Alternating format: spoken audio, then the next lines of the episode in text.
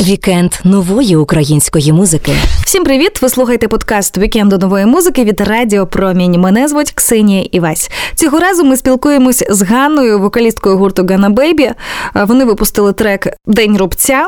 Тож залишайтеся, дізнаєтесь, чому саме така назва цієї пісні, що саме вплинуло на рішення Ганни залишитись в Україні після 24 лютого. Також е, дізнаємося, чи ж вийде і коли саме вийде обіцяний ще торік альбом Гана Бейбі. Про це і більше про це зараз.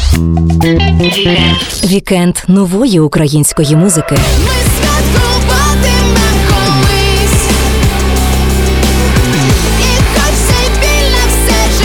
Я розумію, що таке стан відірваності від батьківщини, від України, від домівки. В Пісні День рубця не можна знайти якихось прямих відсилок. Тим не менше, мені здається, що вийшло достатньо на злобу дня. Ви пісню зробіть, скиньте мені, я послухаю. Якщо мені сподобається, я вам дозволю. Хитрий лист.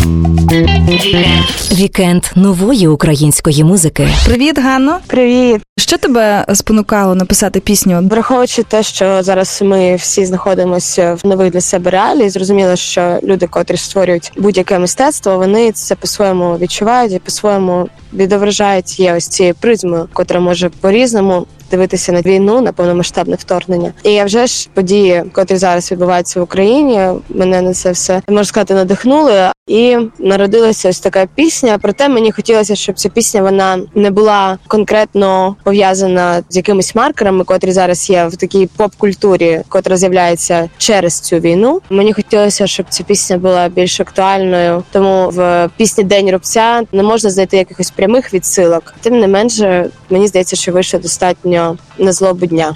Тебе в цій пісні головним меседжем є думка про те, що ми всі в одному човні. Як особисто ти для себе уявляєш цей метафоричний човен? Це галера, козацька чайка, це космічний човен. Для мене, якщо з точки зору, що то ми українці, а вже ж це козацька чайка, ці унікальні човні, за допомогою котрих наші козаки просто робили неймовірні речі з точки зору воєнної справи. Ну але для мене, як для автора, це такий човен, котрий пливе по річці Рось, залізний ще радянського виробництва. Ну просто я в дитинстві часто відпочивала на базах відпочинку. Якщо так прям чесно, без якихось там придумок, то ось такий от човен. Боже, мене щойно у голові такий флешбек з дитинства, бо я теж відпочивала на річці Рось на базі відпочинку Хрещатик, і теж в нас був цей човен залізний, можна його було орендувати разом з будиночком.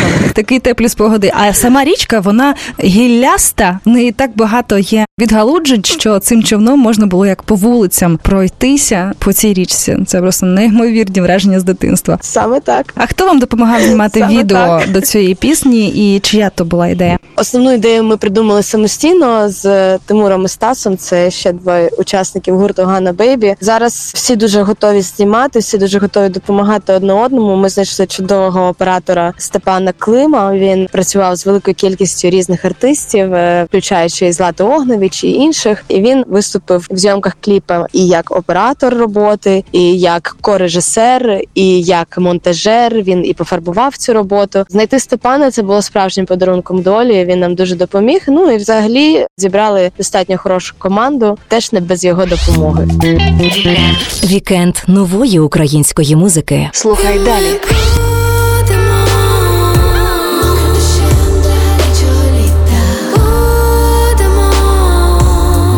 На жаль, вся та музика, котра була створена протягом двох років, вона перестала мати ту вагу. Готуючи коктейлі Молотова, заряджаючи автомати в Києві, я була готова цим всім користуватися. Ти усвідомлюєш наскільки сильним може бути рупор митця в будь-яких обставинах. Вікенд нової української музики. На своїй сторінці в інстаграмі ти розповідала історію про те, як ви з родиною переживали перший день повномасштабного вторгнення Росії, і в планах твого тата було те, щоб ви з молодшою сестрою виїхали за межі України. Що вплинуло на твоє рішення залишитися тоді? Я така людина, мені повезло в цьому житті. Я отримувала освіту за кордоном. і Я протягом п'яти років жила за кордоном. І я розумію, що таке стан відірваності від батьківщини, від України, від домівки. Для мене це був дуже стресовий період життя. Я завжди жила в якихось пошуках, де мені краще бути, де мені краще залишатися. І от зараз вже прийшов певний час. Я повернулася додому. Адаптувалася, і я зрозуміла, який для мене персонально це був стрес, тому що я людина дуже сильно корінням пов'язана до своєї держави. Я не знаю, чому так трапилось, так трапилось. Для мене ось ця пропозиція тата мого вона була в принципі логічною, тому що ми його діти, тому що в мене молодша сестра їй 15 років. Справді е, на початку, в перші дні, е, було все дуже рандомно, незрозуміло, особливо Київ, підход до Києва, танки в Києві, ДРГ в Києві, перестрілки. Але з іншого боку, я розуміла, що я просто не зможу. Знайти собі місце, і для мене це буде доїхати туди, посидіти там день в якихось таких власних переживаннях, тортурах, сісти на автівку, поїхати назад. Можливо, і варто було малу туди відвести, але потім ми все одно малу відвесли під самбором. Вона була кілька місяців з моєю тіткою. Перечікувала такий найгарячіший період подій, котрі саме розгорталися біля Києва. А ми, от з мамою, татом, лишилися в Києві і тут допомагали чим могли, як могли. Думаю, що було правильне рішення. А який найбільший дискомфорт під час війни ти б згодилась витримати? Таке було в мене налаштування внутрішнє, що я готова проходити будь-що. Чесно, ми тут готуючи коктейлі Молотова, заряджаючи автомати в Києві. Я була готова цим всім користуватися. Але у мене таке, от зараз відчуття вже після всіх цих подій, що а вже ж це була певна романтика. Бо я потім поїздила по Україні з журналістами Голосу Америки, перекладала для них, і я спілкувалася з великою кількістю людей, котрі виїжджали з Маріуполя, котрі виїжджали з окупованих територій, всі ті жахи, котрі вони проходили. А вже ж, коли знаходишся в цих обставинах, у тебе вже немає вибору. Але коли ти спілкуєшся з цими людьми, у тебе завжди в голові виникає питання: а чи змогла б я, а чи зміг би я? Певні речі це просто не людські речі. А вже ж людина до всього звикає, психіка адаптується. Той стан, котрому я прокинулась 24 лютого, я думала, що ну все, але ти звикаєш до цих реалій, і ти розумієш, що в принципі знаєте, людина така тварина, котра привикає.